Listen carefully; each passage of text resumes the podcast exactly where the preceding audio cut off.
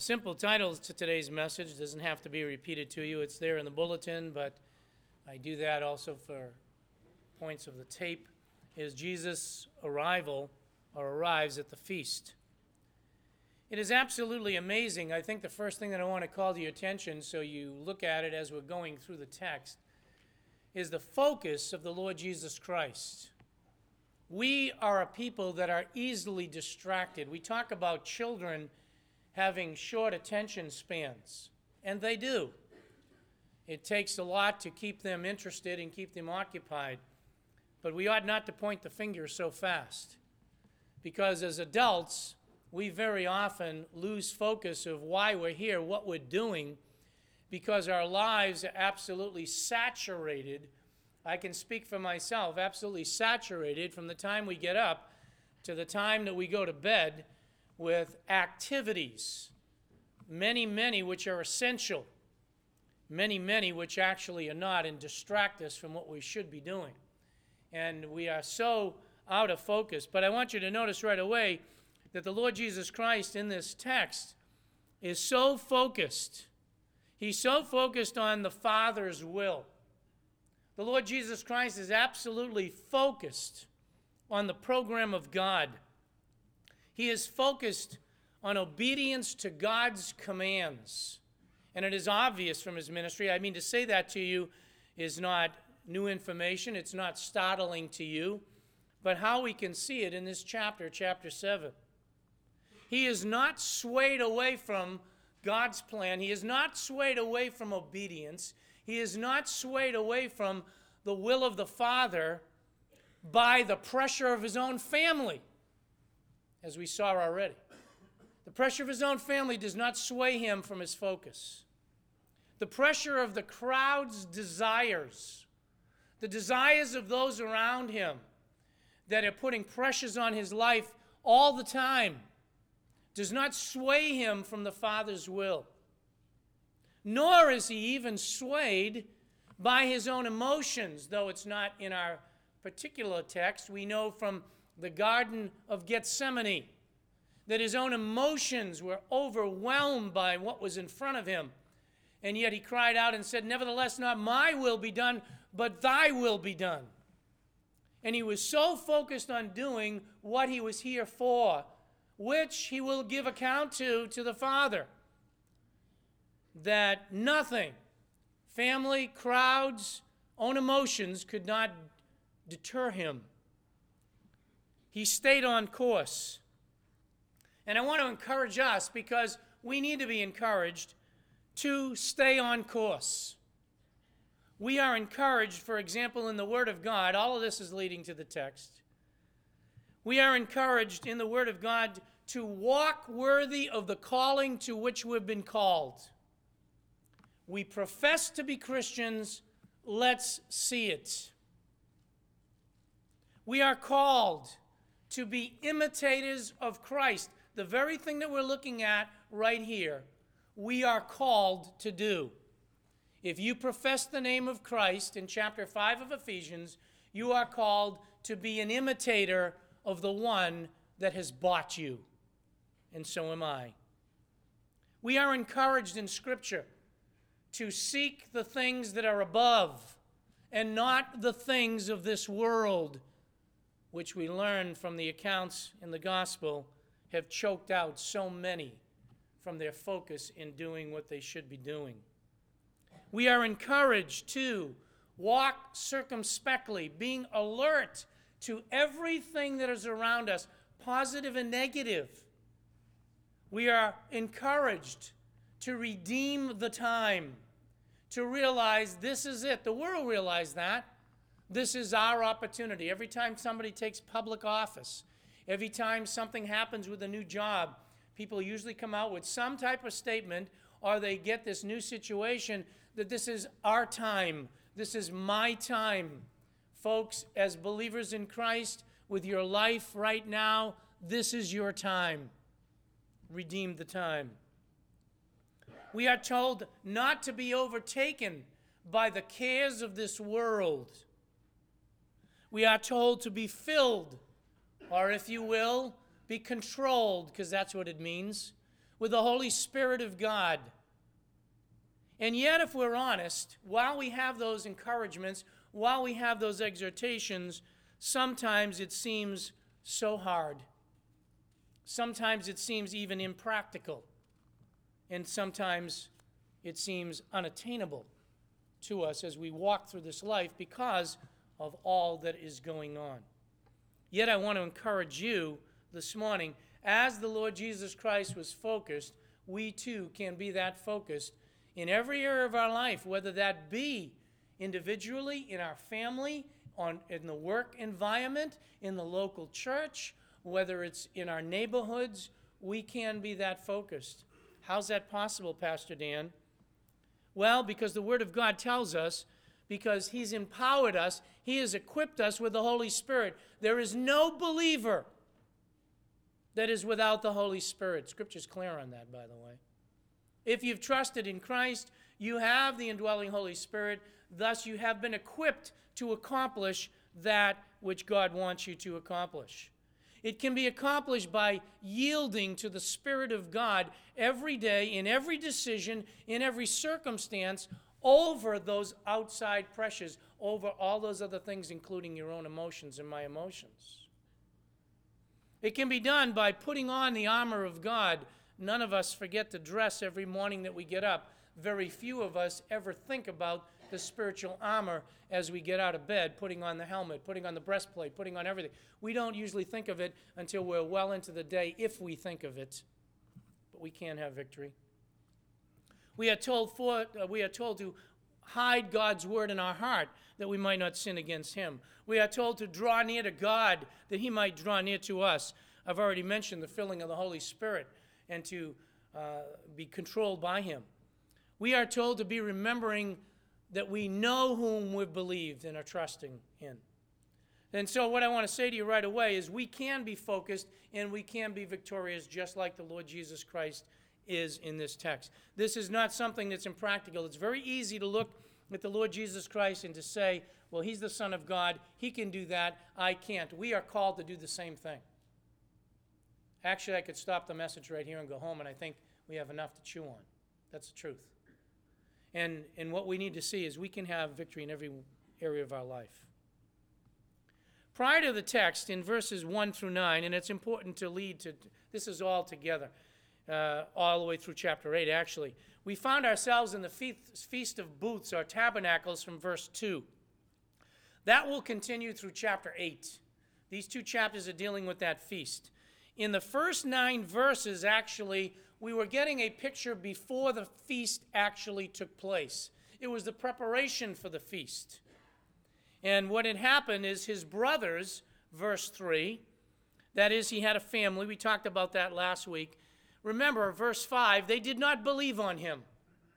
They had not yet trusted in him. As we dealt with God's timing, we saw that eventually they did come to trust in Jesus as Savior. At least some of them, from what we can tell, and tradition would tell us others did as well. But they did not believe on him at this time, and they wanted him to leave the area of Galilee, to go up to the area of Jerusalem, and display himself publicly. That's important to our text again this morning. He wanted to be, they wanted him to display himself publicly to make an announcement so that he would attract the crowds because basically his popularity was diminishing. People were leaving him. Why? Because he was focused on doing what he was supposed to be doing and people were leaving him. So in verses 3 and 4, they encouraged him to do that. However, Jesus in verses 5 through 8 made simple and clear what we're talking about here. That he was focused on God's timing.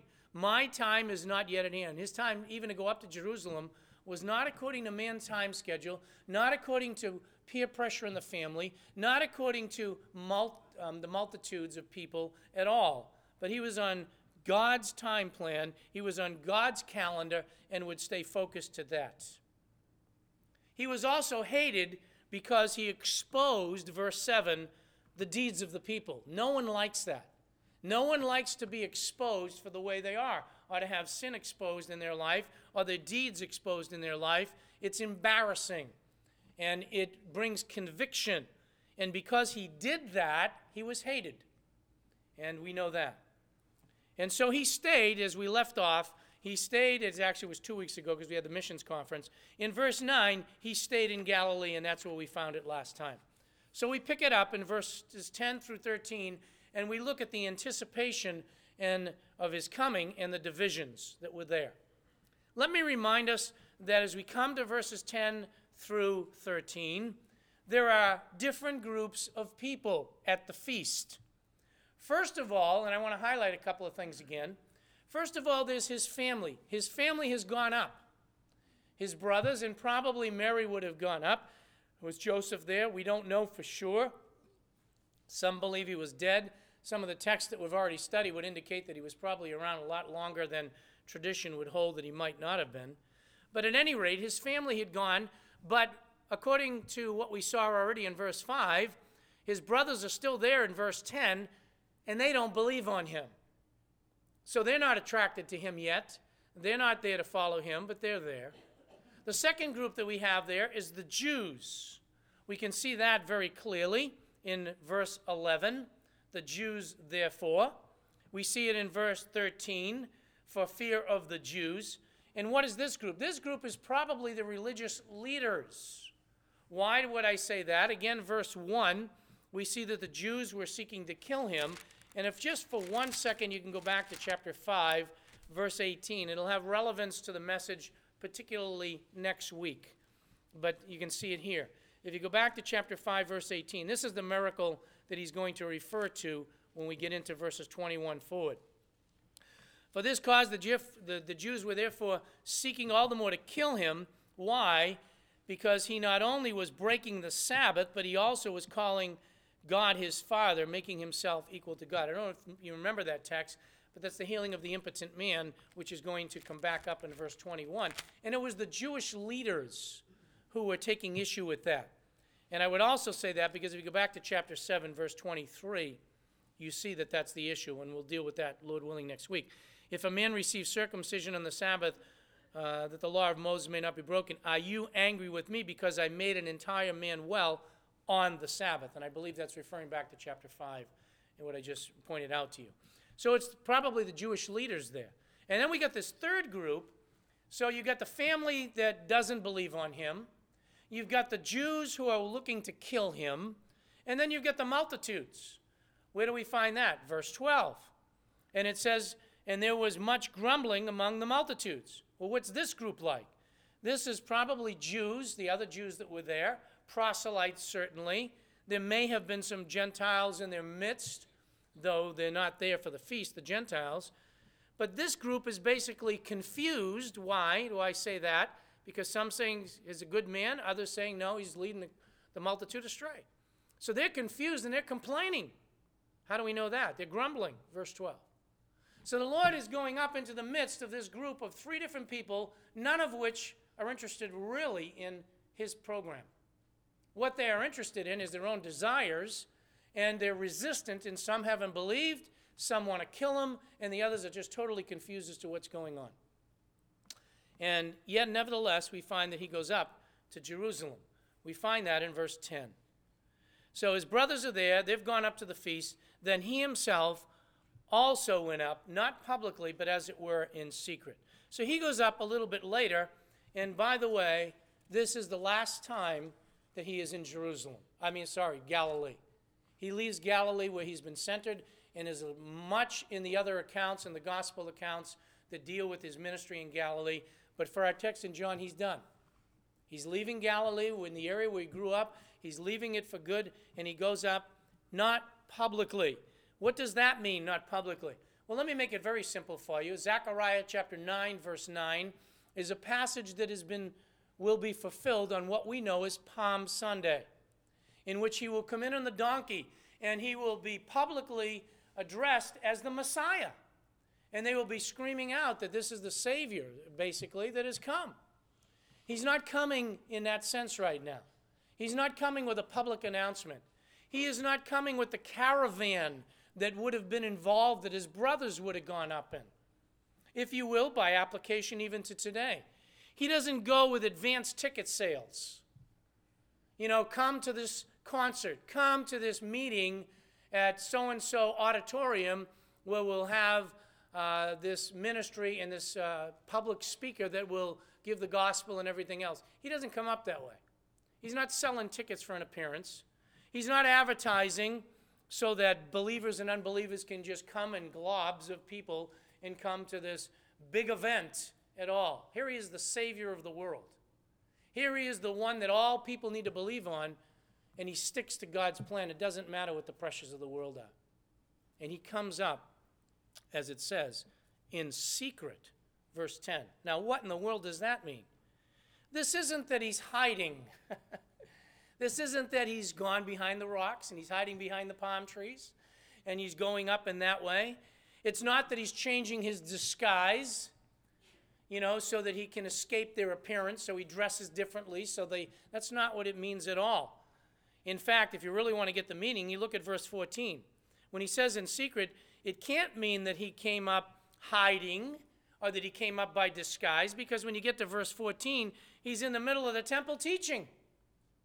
So he's still showing himself publicly. Then what does it mean in secret? It simply means quietly, and I, I would prefer that word. That's really what it means.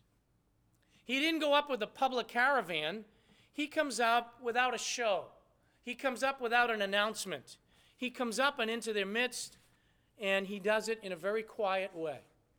They're already involved in this feast and there's big celebration and everybody's looking for him expecting him to come up with a caravan of his family and all of this and he doesn't he just goes up privately on his own that's all in a very quiet way and what he finds is people that are looking for him now as we progress in verse 11 they're looking and they're divided the jews therefore were seeking him at the feast the jews we already said probably the religious leaders when you look at the context and you look at the going all the way back even to chapter 5.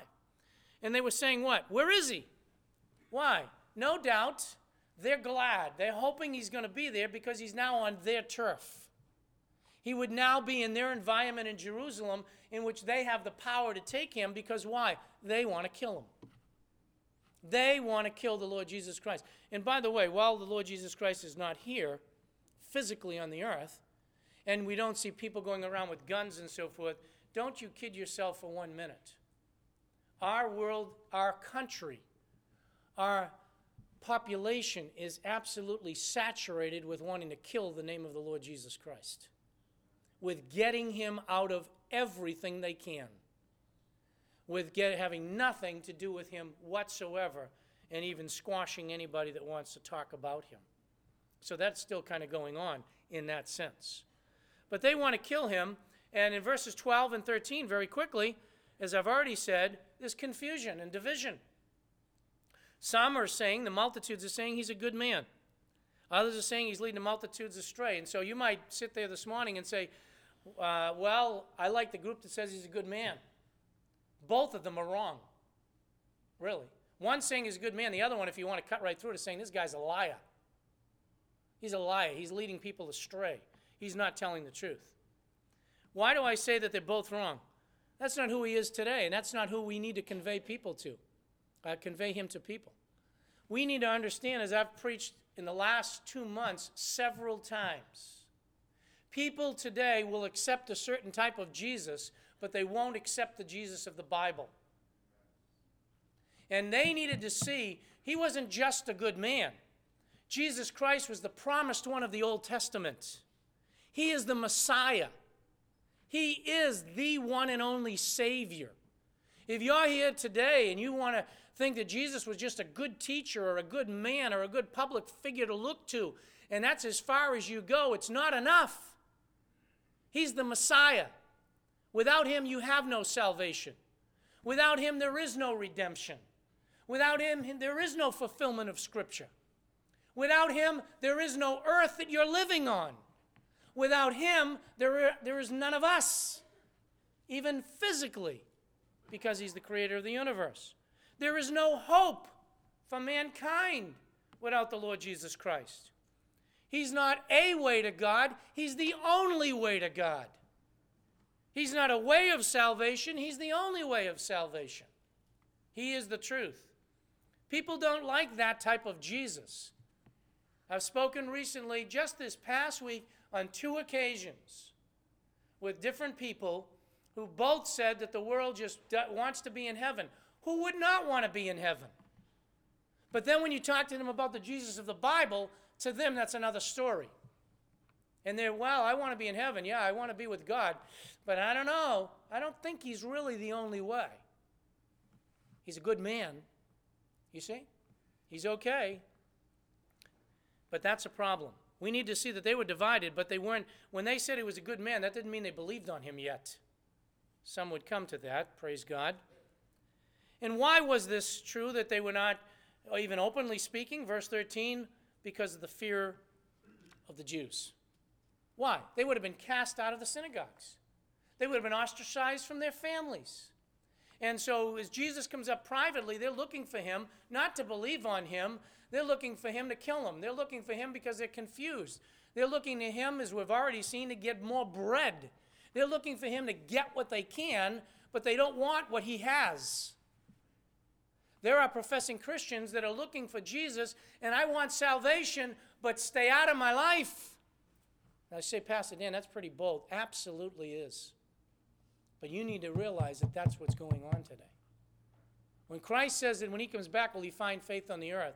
I believe that there are many. And you know, the ones in Matthew chapter, uh, in, in chapter 7, where we see them saying, But Lord, Lord, these are people that are professing Christians. Lord, Lord, have we not done this in our name? I don't even know who you are. All you did was want to get all your benefits, quote unquote, from me. I don't know who you are. I wasn't in all of those miracles that you did. That's reality. Let me ask you something. You say, I have trouble talking to people about Christ. Who do you fear? What do you mean? They wouldn't talk publicly because they feared the multitude. When Paul was put in prison with Silas, he sang. When he was possibly going to be put to death, we find that Christians in Scripture rejoiced that they could suffer for Christ. Today, we want to avoid that in our families, in our neighborhoods, in work. I might lose my job. Let me put a balance to that. If you're hired to do a job, do your job and do it as unto the Lord. Don't use that as an excuse to not do your job that you want to be a testimony for Christ. Because of the way you do your work, you should be a testimony. But you should be ready to speak for Christ and not fear. Who do you fear? Your, your neighbors, your family, your fellow workers? You might lose some family relationships. Are you going to stay focused on what God wants you to do, or are you not? Where's the line drawn with you? They had a line. Okay? And then we move on. What happens as we begin to move on in our text now and pick it up in verse 14? We come to the amazement at his teaching. In verse 14, but when it was now in the midst of the feast, Jesus went up into the temple and began to teach. You see, he didn't hide himself. So when it says in secret, it wasn't that he didn't go before the public, it wasn't that he changed his disguise. He just came up alone, privately. And what's the timing? The timing is now God's timing, and I believe the word there is well put. Uh, probably in English, I would put the word middle, because I think that's the way it can be translated. And what you find out is in the middle of the feast, what? He's in the third or the fourth day. We saw it was already a seven day feast.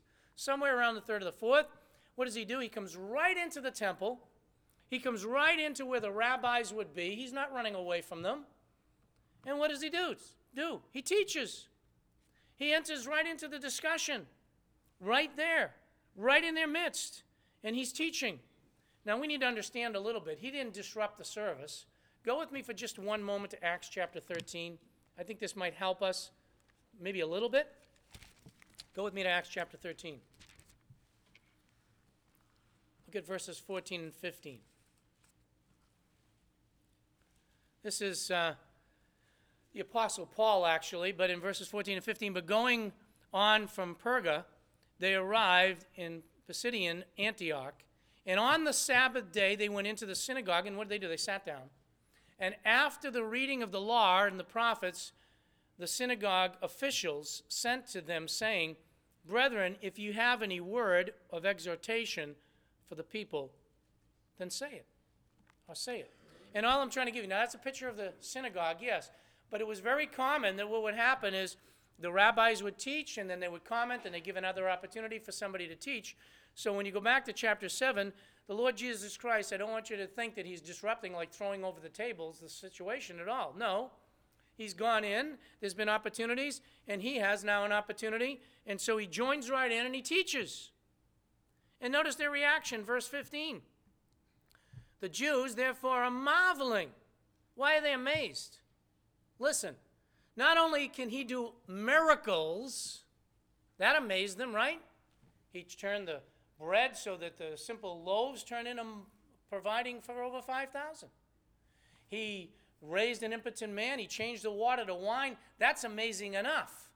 Now they're not only amazed by his miracles, which are the evidence of who he is, they're now amazed by what he's teaching.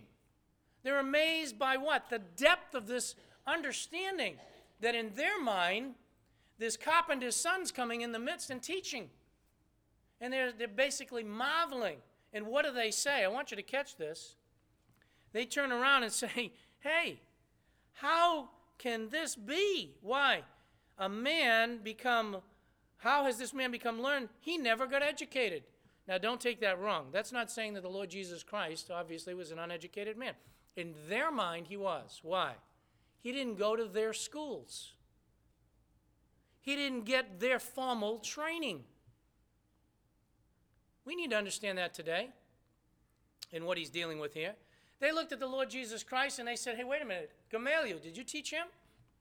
They didn't have this conversation, please understand. I'm giving you some teachers. Gamaliel, uh, was he under your schooling? No. Really? Well, where did he learn this? Have you ever seen him study the scriptures? No. Was he at your school? Was he at your seminary? Was he over here? No. Don't even listen to him. No. They said, listen to this guy. He knows what he's talking about. But he didn't receive this schooling. The source of his teaching comes in verse 16. Jesus, therefore, he knew what was going on, answered them and said, My teaching is not mine but his who sent me. His teaching came directly from God the Father. We know that, but turn with me to chapter 8, by the way, which is still the feast. Go to verse 28. Because in this feast, the light of the world is going to come out of it eventually. Jesus therefore said, When you lift up the Son of Man, then you will know that I am He. See, it's not just a good man. You'll know that I'm the one that was sent. And I do nothing of my own initiative, but I speak these things as, watch this, the Father taught me. Jesus had been telling them since early on in John that he came from the Father, and that's why they were after him, making himself equal with God. And now he's saying the depth of my teaching has come directly from the Father. I want you to notice something else before I make some additional practical comments. His teaching was not a self taught situation. Why? Look at verse 18. He who speaks from himself, notice this, seeks his own glory. He made it very clear in verse 16 that his teaching came directly from the Father. He was not only not educated in their system, he was not just a self study, self trained man. Those type of people exalt themselves as well. His teaching came from God. Let me say a couple of things here. He was not a genius in his own mind. He was not seeking to exalt himself, neither had he received training in their schools. Education is important. But I'll tell you this as a pastor, I don't know how many times, but I constantly get this whenever I meet somebody new. Where did you go to school? Where did you get your education? And I have been in environments where when I said, well, I didn't go away to such and such a seminary, they don't, I don't know if that's the reason, but I've had people, pastors, literally walk away and they start a conversation with somebody else. What difference does it make? Where, you know, they wasn't educated in their system.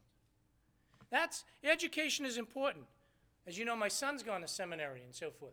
It is important to get education. I, I am one that it, am always behind that, and I think a fool is behind not getting an education because it trains you for many, many areas of life. However, when it comes to the things of God, the most important education for every single one in this room, not just for me, is that which comes directly from God. You say, Praise the Lord, I'm going to get all these visions. No. Right from this book. He got it from the Father, and now we have this book. And that's what is important. It's not what school you went to, it's not what seminary you went to. And I say that to good men that are sitting in front of me as well right now that have a seminary education. I'm not putting it down. But that's not the key.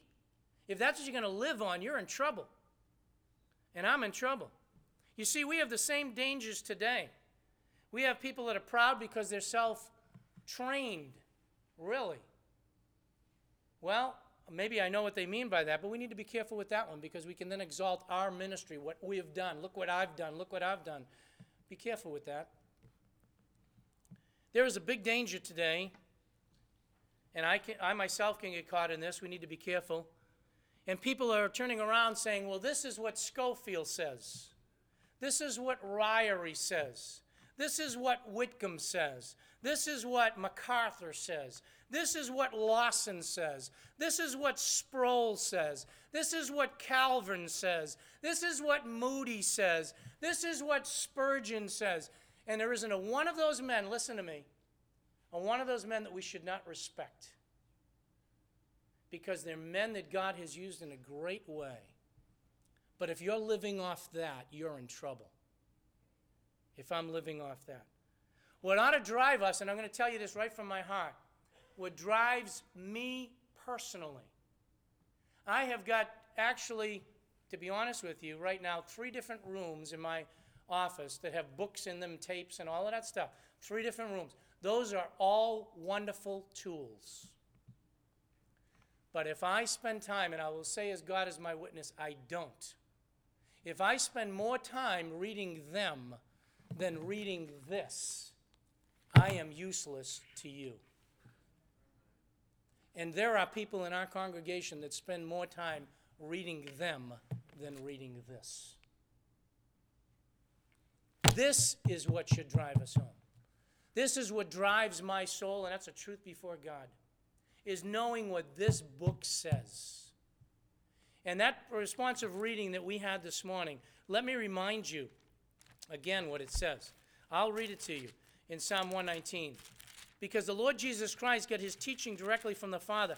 You will be smarter than even those people that we quote if you know the Word of God and you know it rightly divided. How, how I love thy law. It's my meditation all day. What does he say? I have more insight than all my teachers. Why? Because I've read this book or I've read that book or I've listened to these people. No, for thy testimonies are my meditation. That's what I memorize. That's what I quote.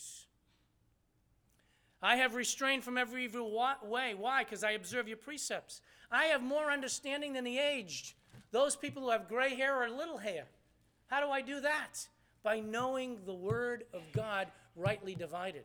Do we need to study? Yes. This book. This book. The first priority, I will say this to you, for a man or woman of God is not where they got their education or what they've read. It's God's divine calling on the life. And it's that they know the Word of God. Know the Word of God. We need to have education. We didn't read verse 105. Most people know that one in our responsive reading. But that's a wonderful verse because it's the Word of God that's a lamp unto my feet and a light unto my path. And that's what will guide you in life. You need to understand that. And the Lord Jesus Christ didn't go to their schools, he was kind of an outcast to them. And what happened, he says, My teaching comes from God. If you listen to me carefully, have one hour a week, I'm trying to make it as practical as I can. If you're not a reader and you struggle and you only have one hour a week to read, you are better off spending the hour broken up every day in this book than spending an hour reading anything written by any human author whatsoever. And it doesn't mean you don't learn from them their tools, their guidelines. But this is what will give you insight to the Word of God. What distinguished the Lord Jesus Christ, obviously, he was the Messiah, but he makes very clearly my teaching came directly from the Father.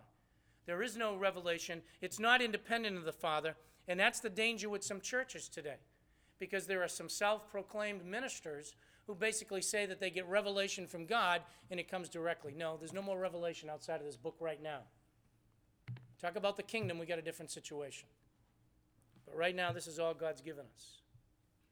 All of that to lead up to. He was focused. How was he focused? Because his instruction came from the Word of God. So I bring you back to that, what I started with. You will be well focused on the things of God when you and I spend our time knowing what God wants and then doing it with the help of God, by the grace of God. What's the prerequisite to understanding? It's verse 17. Verse 17. For if any man is willing to do his will, some translate that uh, just to do his will and so forth, it's willing to do his will. It's dealing with faith. Willing to do his will is faith. Without faith, it is impossible to please God. We know that. Without faith, there is no salvation. There comes a point in our own practical life. When I talked about the pressures of family, when I talked about the pressures of the multitude, when I talked about the leaders, all of those areas that put pressure in my life, your life, all the time. What is it that will help us to get through? To be ready to know what God's word says and then to be willing to apply it and not worry about the consequences. And just say, That's what God wants. God, give me the help, give me the power. He's given me the indwelling Holy Spirit to be able to do that. You know, the problem, the issue is not lack of knowledge, it is not lack of information, it's the lack of faith. If you will, it's rebellion, it's rejection. What do you mean, Pastor Dan? These people had all the knowledge they needed. The Lord Jesus Christ gave them all the evidence in the world as to who he was from his miracles. He gave them all the evidence in the world in understanding by taking the Word of God and rightly dividing it and teaching them. They had all the knowledge, they had all that they needed, they had all the evidence. They absolutely rebelled and they absolutely rejected it, and they weren't willing to accept it. How are you and I, in our very practical way, in our devotions? Do we go to the Word of God honestly? Wherever you're reading, I don't care where you're reading in the Word of God.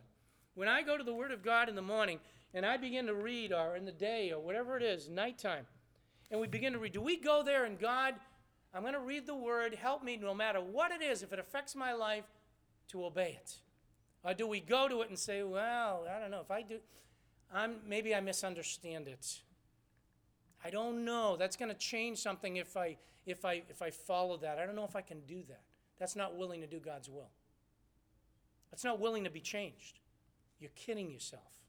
That's rebellion, it's rejection.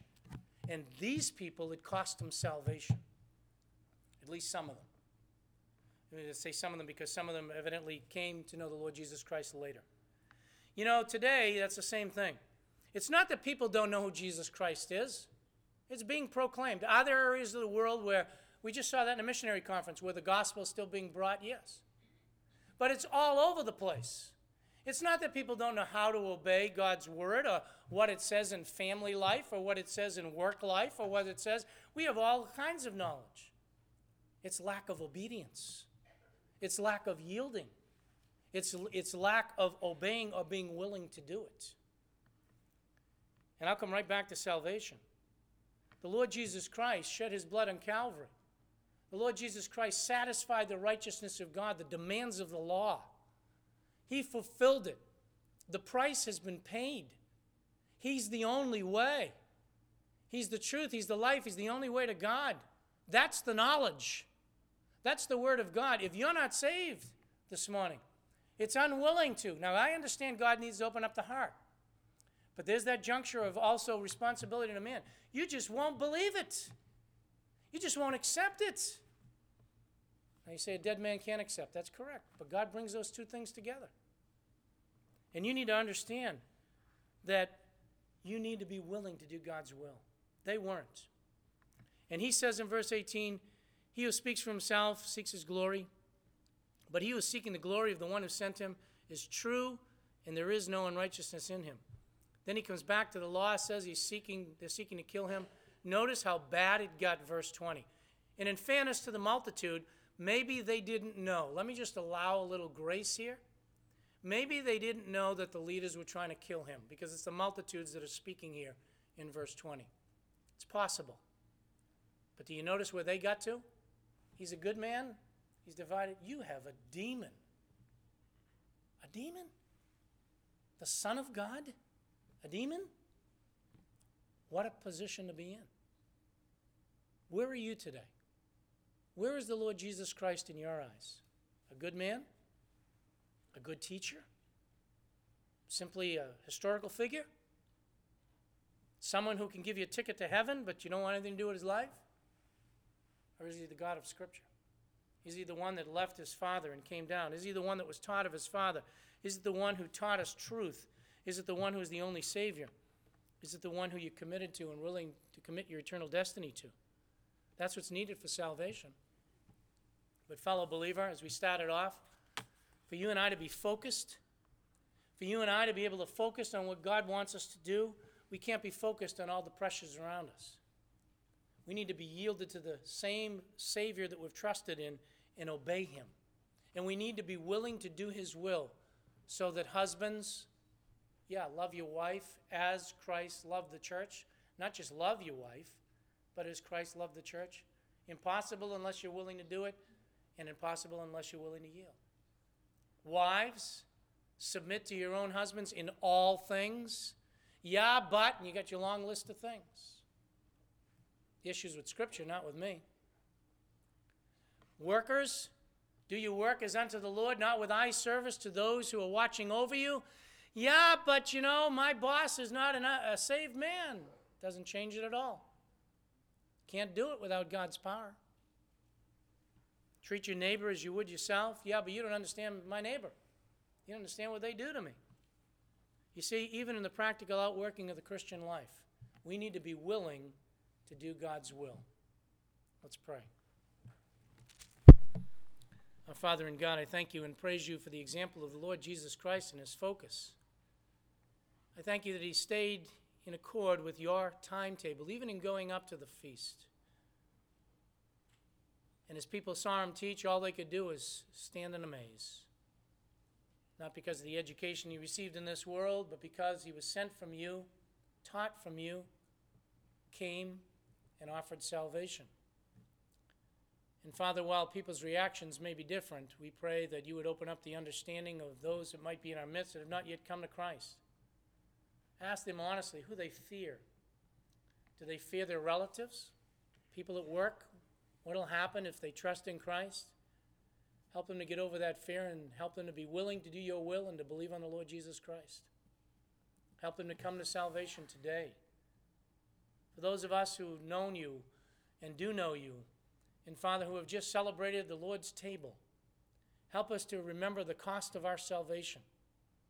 Help us to remember that we also need to be willing to do your will, that we need to be willing to obey, to follow you, to imitate you, to do whatever it is that you called us to do, and to stay focused at that task at hand, not to be so encumbered with the weights, as it says in Hebrews, that would weigh us down, but Father, that would be yielded to the Spirit of God, filled with the Spirit of God, and have a victorious life that brings honor to your name, victory to our life, and true satisfaction to the soul. Help us to do that. Empower us. We ask this in Christ's name. Amen.